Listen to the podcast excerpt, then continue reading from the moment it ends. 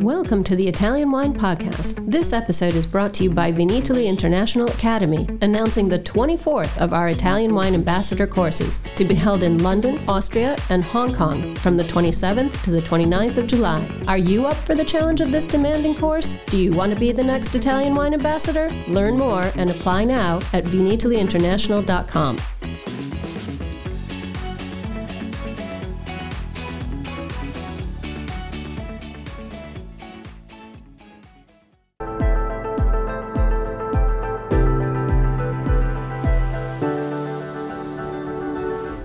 to the Italian Wine Podcast. I'm Cynthia Chaplin, and this is Voices. Every Wednesday, I will be sharing conversations with international wine industry professionals, discussing issues in diversity, equity, and inclusion through their personal experiences working in the field of wine. If you enjoy the show, please subscribe and rate our show wherever you get your pods.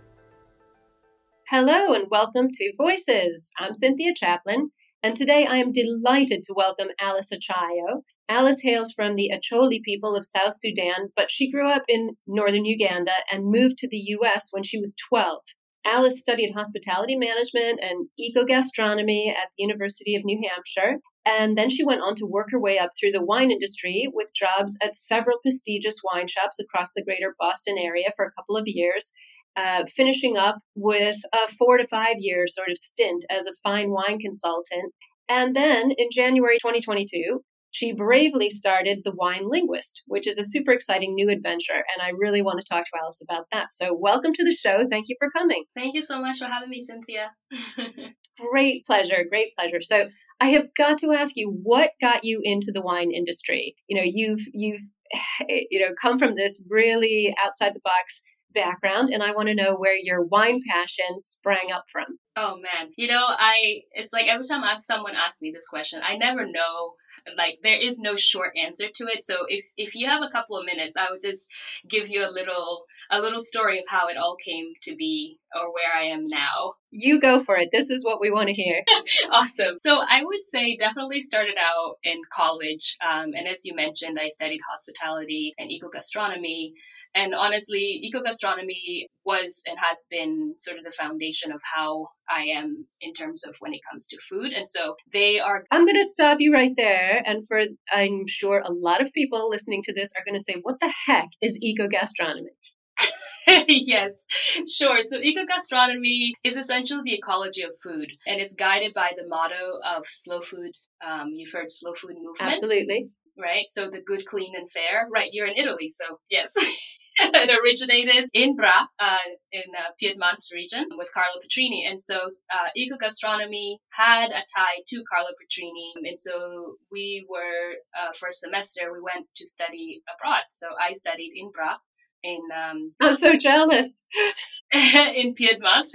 it was it was fun, right? And so, you know, from there I really fell in love with food. I didn't you know as an african i i feel like i never I never looked at food the way I do now because it was natural, right? We were farmers and we had access to good food. And, and it wasn't until I came to the US and that access was no longer there. You know, fruits and vegetables, uh, first, they were different from what I grew up with, but also that they were not as uh, easily accessible. And so. I know, it's crazy, isn't it? You know, supposedly the wealthiest country in the world and you can't get fresh stuff. Exactly. And I found that really weird. And so through studying with eco gastronomy, I actually became more appreciative of, of food. And with that, also, you know, the Slow Food Foundation, you really think about the people behind food. So the land stewards, so those are farmers, your gardeners, the cooks, people who I think really keep us grounded. And I just, it I resonated to me because I looked at my own people and I thought, my gosh, like that's who we were, you know, that's who we are. And so that had a close, I think, a very close place to my heart. And so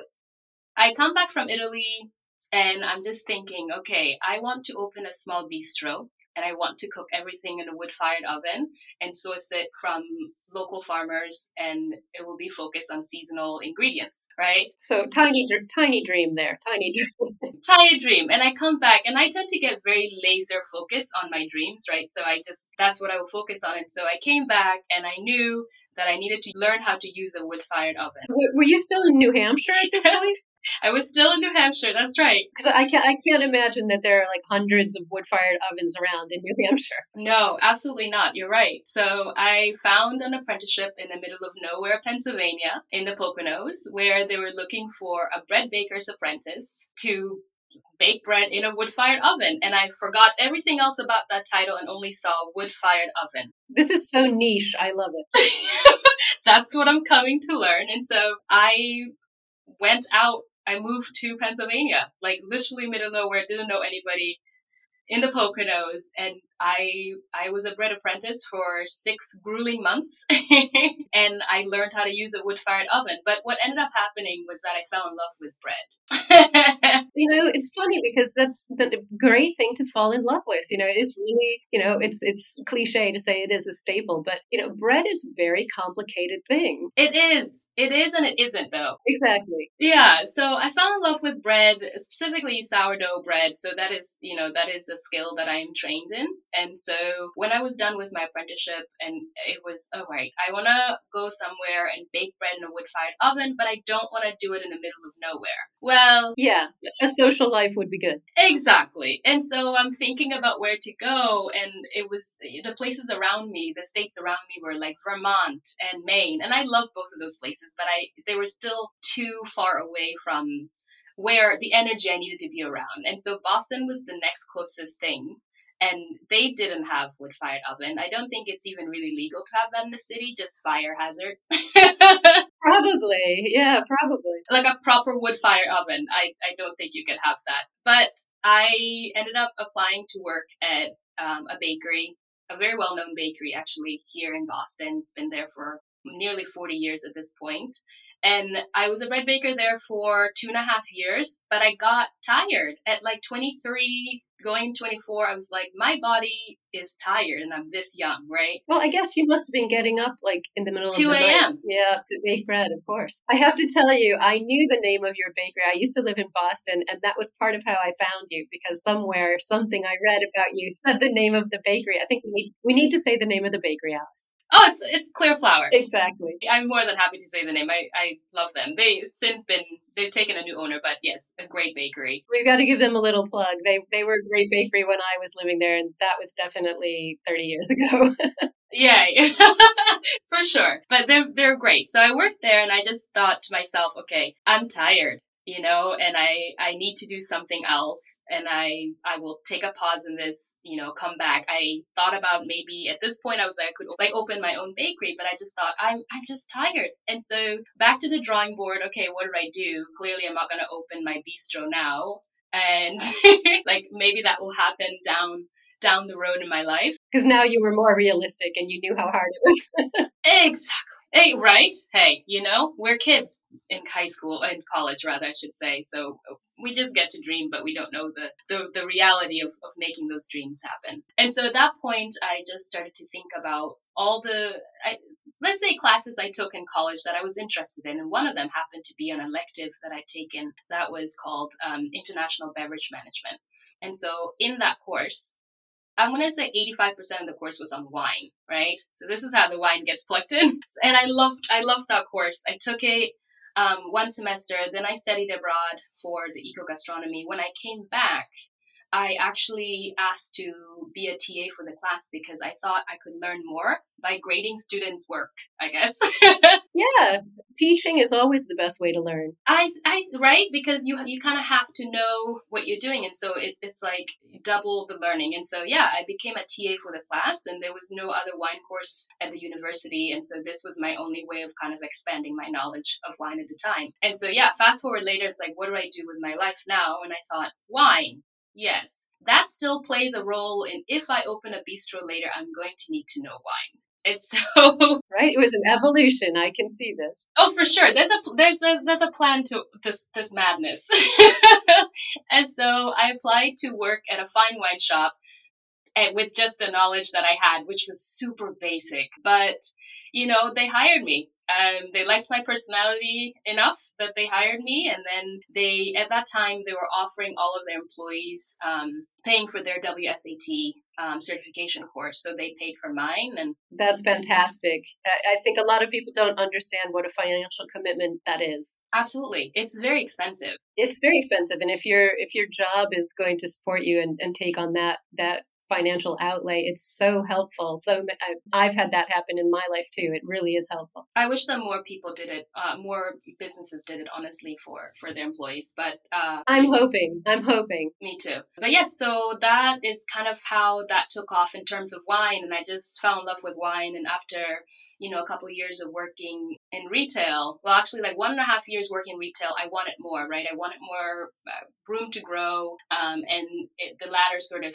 had just stopped here. So I You were at the top basically. I well, I, I couldn't really let's just say I couldn't get to the top. It was not the structure of this place wouldn't wouldn't really yeah, I wouldn't have gone to the top. But that's okay. And so I moved on. And I had a friend who worked at a distribution company and he was able to take my resume and put it on his boss's desk and that's how i got into Martignetti companies as uh, fantastic. It's all who you know. i right there. Yeah, and then I worked for one division because it's a, an umbrella company with multiple companies underneath it, and so I worked for one division, and I really wanted to go into the fine wine, and the best the best one that they have in Martignetti is uh, I I might be a little biased, but it's a classic wine imports, right, with all the classic wines. So I was there for three years and really loved it and learned so much so that's that's I think that's really where, where my love of wine got developed was working with the portfolios. Well, great place to to learn and really to sort of yeah grow your passion. That's that's such a that's such an interesting progression and and really you know it, it's not that far of a leap from bread to wine. You know we're back in the whole biblical communion thing and bread and wine. This is an old story. You're a young person, but that's an old story. I like that. But I mean, so I mean, you've you've had this really interesting and, and varied life already, you know, despite the fact that you are this young person. But it hasn't been easy, I know, and I, you've you've made it sound fun and simple, but I know you've faced a lot of challenges at work and and on a personal level. And I've heard you describe yourself as quote unquote the only one.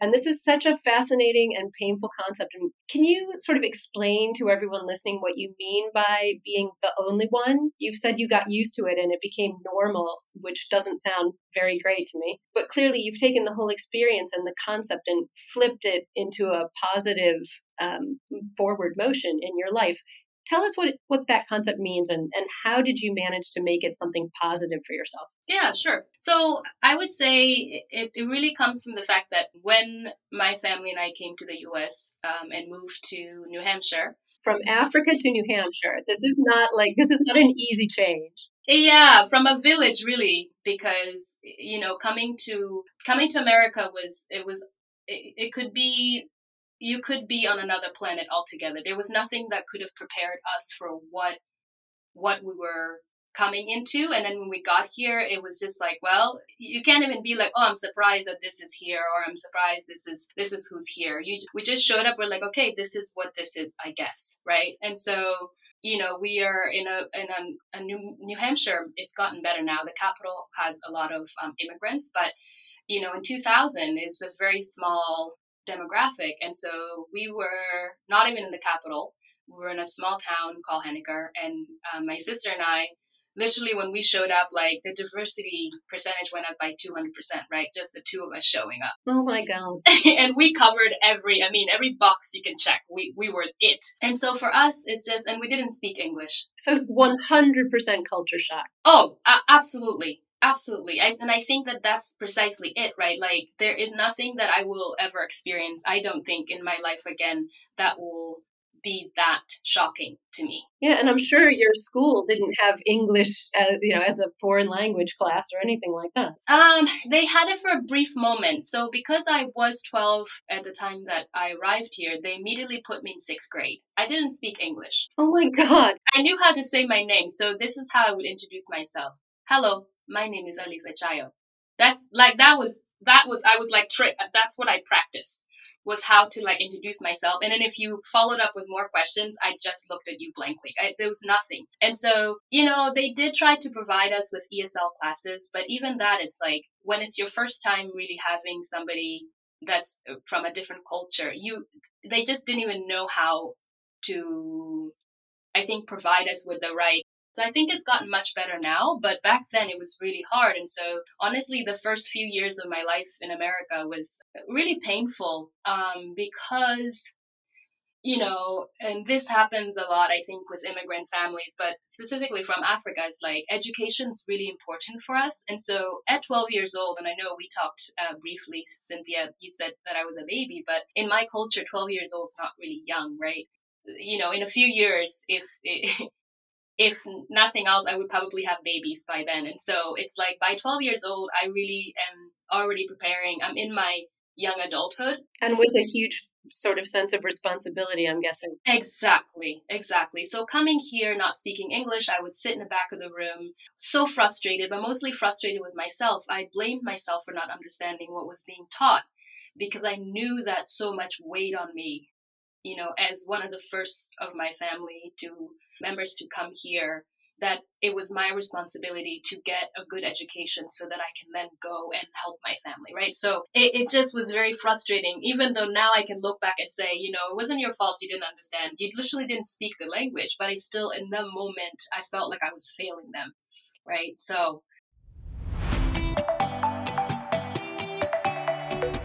Thank you for listening to Italian Wine Podcast. We know there are many of you listening out there, so we just want to interrupt for a small ask. Italian Wine Podcast is in the running for an award, the best podcast listening platform, through the Podcast Awards, the People's Choice. Listener nominations is from July 1st to the 31st, and we would really appreciate your vote. We are hoping our listeners will come through for us, so if you have a second and could do this small thing for us, just head to ItalianWinePodcast.com from July 1st to the 31st and click the link. We thank you and back to the show.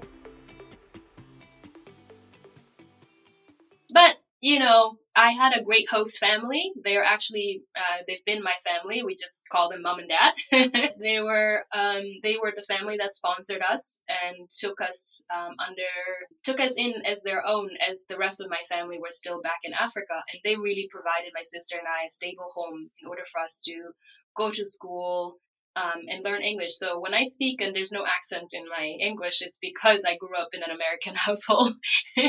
so going from zero English to learning English, you just copy everything and how everybody talks, right? But I think going back to the, the what I said about being the only one, you know, it can be painful, but honestly, when you don't know any different, you know, when I came to the US and all I saw were the people around me, which is just like all white people, I wasn't thinking, well, this doesn't look right, right? I was in a new country, someone else's country, and I took what I was seeing and, and, and interacting with as that's what it is. So there's nothing we would say, well, where are other people? Where are, you know, where are other Africans? It was just, we were coming to America, we didn't know what it was, and we showed up, and that's what it was, and we accepted it as is. So being the only one in my high school, on my sports team, on my theater, you know, uh, like it, it just was the norm.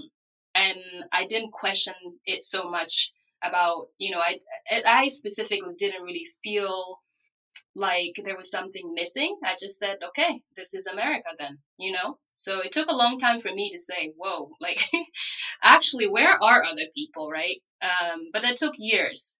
Um, and so i think i think it you can say it was painful but i think because i accepted it i didn't know any better um, about other parts of America, and just this is what I was sort of um, I landed in. I didn't know to I didn't know I was supposed to be missing something, if that makes sense.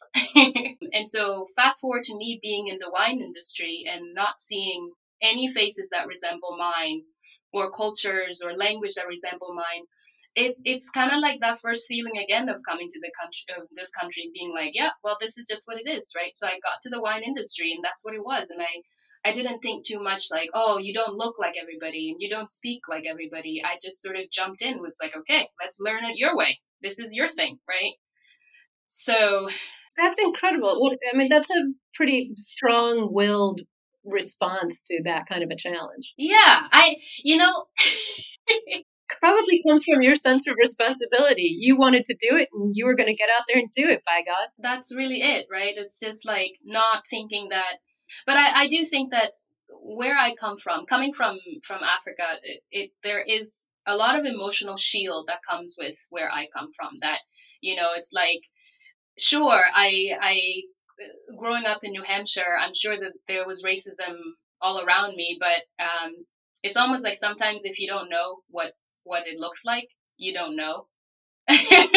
you know, so yeah, yeah. So for me, it's like you know, we always hear like you know sometimes you hear people say go back to your country and i i kind of joke about this where i'm like if somebody ever said that to me maybe they did and i just didn't register but if they did i'd be like yeah uh, uh, yeah, like give me a moment i will right like there's there's something really powerful about being able to say yes i know that this is not my country and i have my own that's okay like you're just pointing out facts to me right now so i think there's something really powerful about that. That's amazing. That's I and that concept of I have my yeah, something about being able to say, I know this isn't my country and I have my own, but I'm I'm still here taking part in yours. That that is that's a hugely powerful message actually. And I think probably has done a lot to preserve your like internal identity. Yes, and it's one of those things no matter what room I'm in, I know that I will never look like um, I mean, it's thank goodness it's getting better in this industry, but I, I'm used to not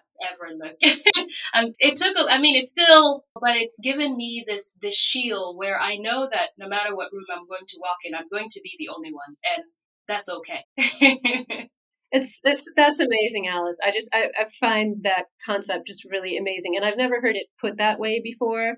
And there's something there's something really strong about that philosophy. I, I really I applaud you for that. It's it's amazing. I also I want to I want to talk about something a little more lighthearted. sure. That, I want to congr- I want to yeah I want to congratulate you too for starting the Wine Linguist. You know in in 2022 in January of 2022. Very exciting and brave for you. Uh, just coming out of a pandemic. You know not too sure what's going on. Economy not so great all of these different things, and you started the Wine Linguist. And I've read that you were inspired to leave your very nice, uh, fine wine consulting job because you wanted to create a project that focused on expanding wine language.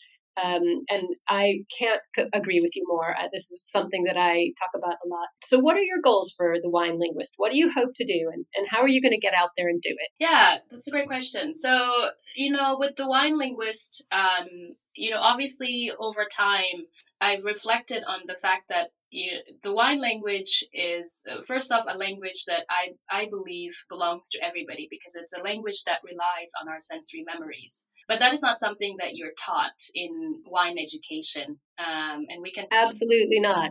And I was starting mine way before you, and believe me, never heard a word about that. Right? So you know i think for a long time again just taking it for what it was i i, I learned wine the way that i was being taught and then sort of had to put aside my sensory memories. They were not relevant into the way that wine was talked about. But over time i i i just didn't feel that that was true and I personally, you know, one of the one of the most beautiful things for me is interacting with people with wine in a way that when they leave, they they they feel they feel free in how they can drink wine and talk about wine in a way that makes sense for them. And so, as a wine consultant um, and a wine professional, I think that it is my job to make sure that people feel comfortable in being able to experience wine in a way that makes sense to them. So that means encouraging them to dig, to really dig into their sensory memories um, because it's there. You know it just really takes us uh, it takes us time to to learn to really dig into your sensory memories. But the sense that you've grown up around the foods you've grown up eating they're all logged in your mind. The scents are there. And so you can easily find that in wine and be able to to talk about wine and enjoy it in a way that makes sense to you so i was just really let's just say I, was not interested in talking about wine as if I know it all, right? Wine professionals sometimes, and you know, I point us out all the time that we have this this thing about us where we, we think that we are supposed to tell people what to drink, how to smell wine, how you know what food to have with it, and I just find that such BS because it takes away from the joy of of really sharing wine and food with people. Is that I I want to give you some tools, you know, and for me, the tool is to make you feel comfortable enough to to experience it how you want to experience it. I don't ever want to tell somebody this is what you should like and smell and drink, and, you know. So you're so right that it is such BS. Absolutely. And you know, it's no one can ever know everything about wine. That's part of why I love being an, an educator and a presenter myself because there's something new to learn even for me every single day and i cherish that part of it so i i yes i have a very big struggle with those among our sector who do pretend or behave as if they know everything, uh, which is also very intimidating for people who are new. So exactly, it keeps. I think it's what's really kept this industry. I mean, this this culture very intimidating for for everyone. Is this sort of this this idea that you're supposed to know how to describe wine the word the correct words to use. And i'm just like no man like this is if you know and i think that so that sort of brings me to the point with the wine linguist where where i want to say that if we're going to to continue to talk about wine in the exact same way right and we're just regurgitating what like every wine professional says we as wine professionals we just regurgitate what we hear. Whether we have experiences with those scents and aromas and bouquets or not then the wine language stays very exclusive very limited and very restrictive right? So we don't go outside. And it's almost like a secret language. You need a decoder ring. If you aren't part of the club, you you can't understand what's being said. Exactly. And so I, I just think that that also not only make it uh, intimidating, but it, it gets boring really quickly. Absolutely. I think of it kind of like um, are you familiar with the game Boggle? Yes.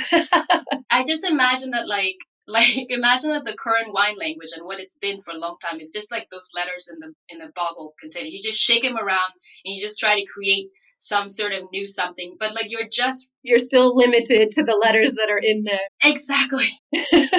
Precisely right? And so for me with the wine linguist i i want to expand the wine language and my the way that i want to approach it is through global cuisine. Um, as i mentioned before the wine language to me is a language made up of sensory experiences.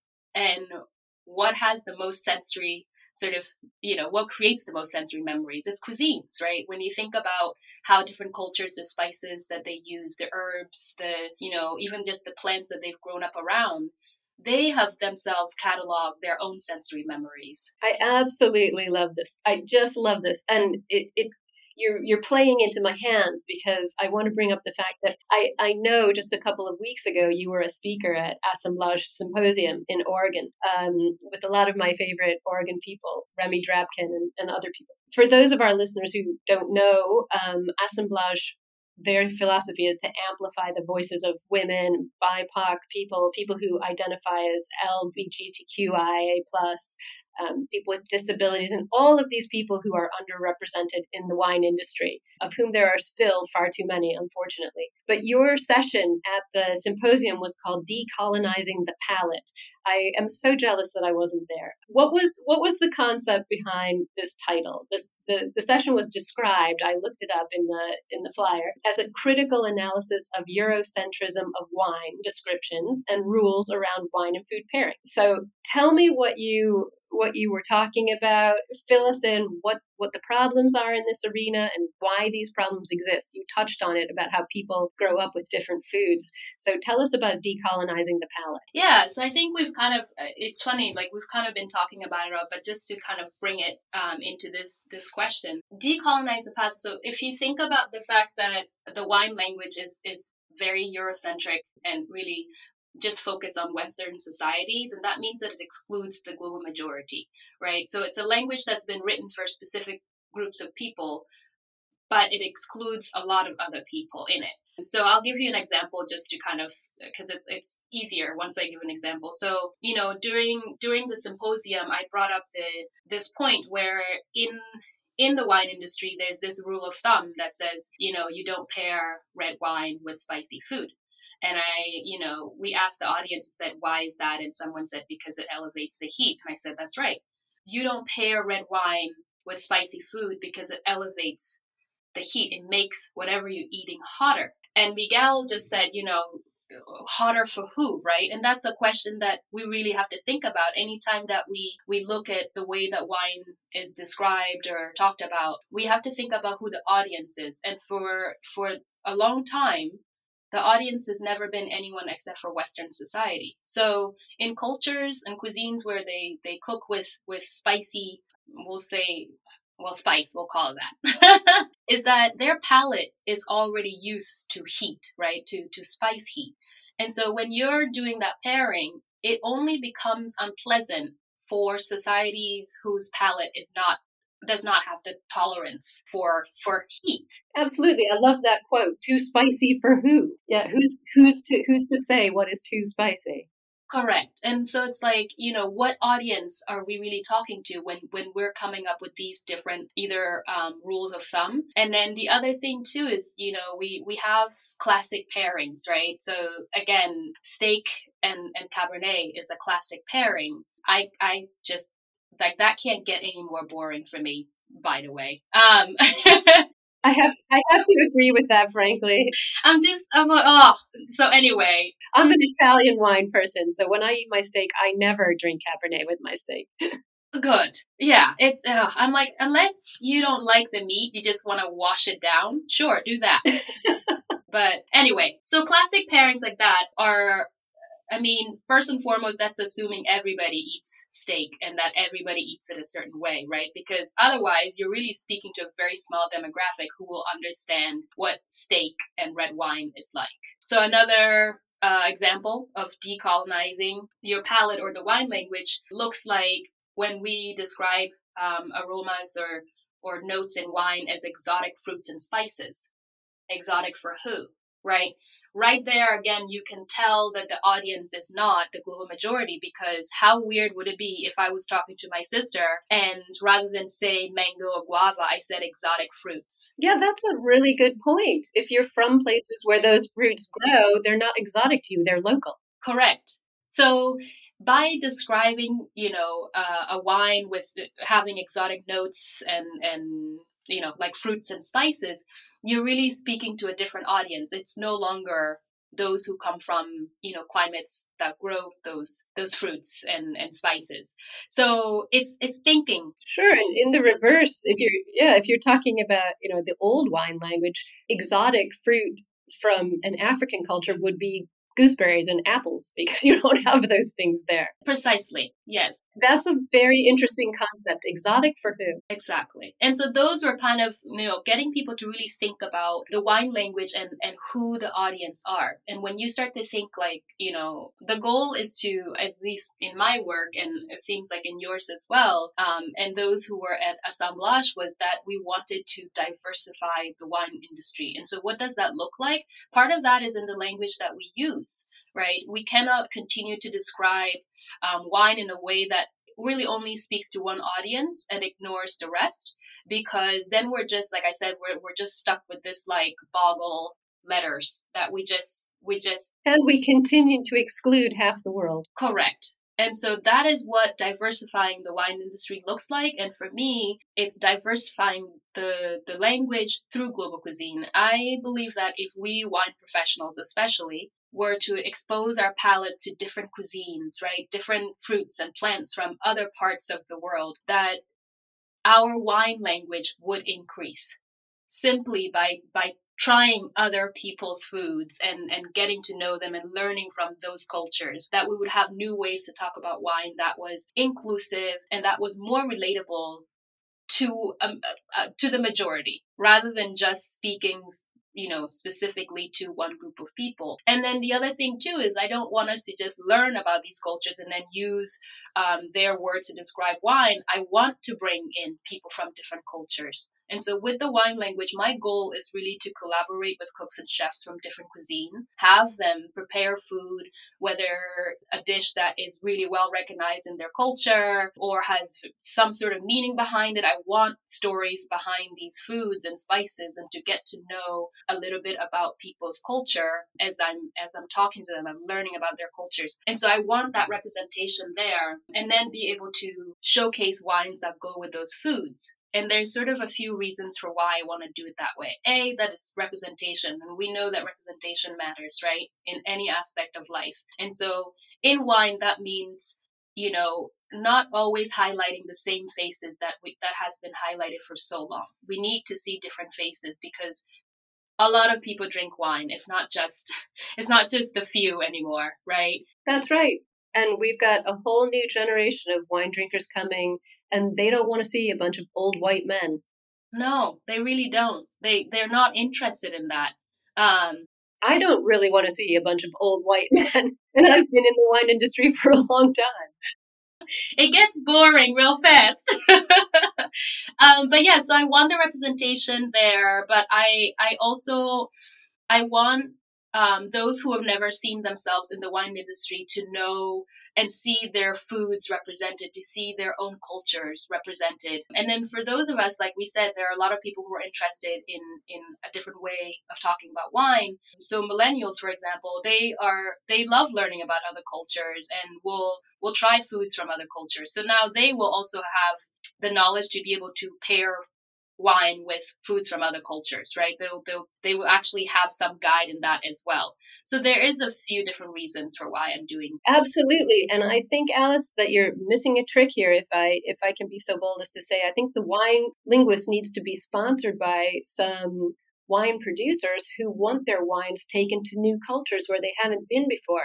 It's not just about the consumers learning, it's also about the producers learning how to present their wine. I agree in other countries where other food is consumed, where people aren't used to pairing wine with food, I think that's a great opportunity for the entire sort of 360 degree wine sector, you know, educators and consumers and producers and importers and exporters and bringing in the chefs and, and the food growers as well. I think you're really onto something important. I mean, this is something obviously very near and dear my heart, but I like the way that you're going about, I always say, make a long table and keep adding seats so that no one gets turned away. And I think you're really, really onto that. So I seriously, I'm so impressed and I wish you all the best with the wine linguist. Again, everyone who's listening, Alice has only been at this with the wine linguist for five months. So uh, we need to get out and support you and, and find you on social media and follow what you're doing because I will be an avid follower to see what happens with you. But before I let you go, I just want to ask you my my typical uh, question when I'm talking to people in the wine world, especially those who are interested in sort of changing up the game. I know you've got an interesting palate and are used to interesting foods. So what's your favorite Italian wine and uh, what would you drink it with? Yeah, so you know, I really love trying different uh, Italian wines all the time. And one of the ones that I recently fell upon is by um, Cascina Val del Prete. Uh, they're from Piedmont, and it's this uh, this wine from them is called Prete Rosso, and this one is it's made almost like in a rosé style, so that it was it was a rosso that I that I was able to chill, and it is freaking delicious. Um, so I would I would love to pair that with sambusa, which is also known as um, samosa. But in East Africa, we call it sambusa. right. All right. Well, I what my sort of focus and, and research these days is on Italian rosés. I'm, I'm very passionate about Italian rosés, of which there are hundreds and hundreds that no one's ever heard of. So I'm going to go check this one out. Absolutely. It's delicious. Well, I'm so happy to speak to you today, Alice. Thank you so much for coming. And as I said, I wish you all well with the wine linguist and all great good fortune. I know that a lot of people are going to be so interested in what you're doing. Thank you so much for having me, Cynthia. This was really fun. Thanks for listening to this episode of Italian Wine Podcast, brought to you by Vinitaly Academy, home of the gold standard of Italian wine education. Do you want to be the next ambassador? Apply online at vinitalyinternational.com for courses in London, Austria, and Hong Kong the 27th to the 29th of July. Remember to subscribe and like Italian Wine Podcast and catch us on SoundCloud, Spotify, and wherever you get your pods. You can also find our entire back catalog of episodes at ItalianWinePodcast.com.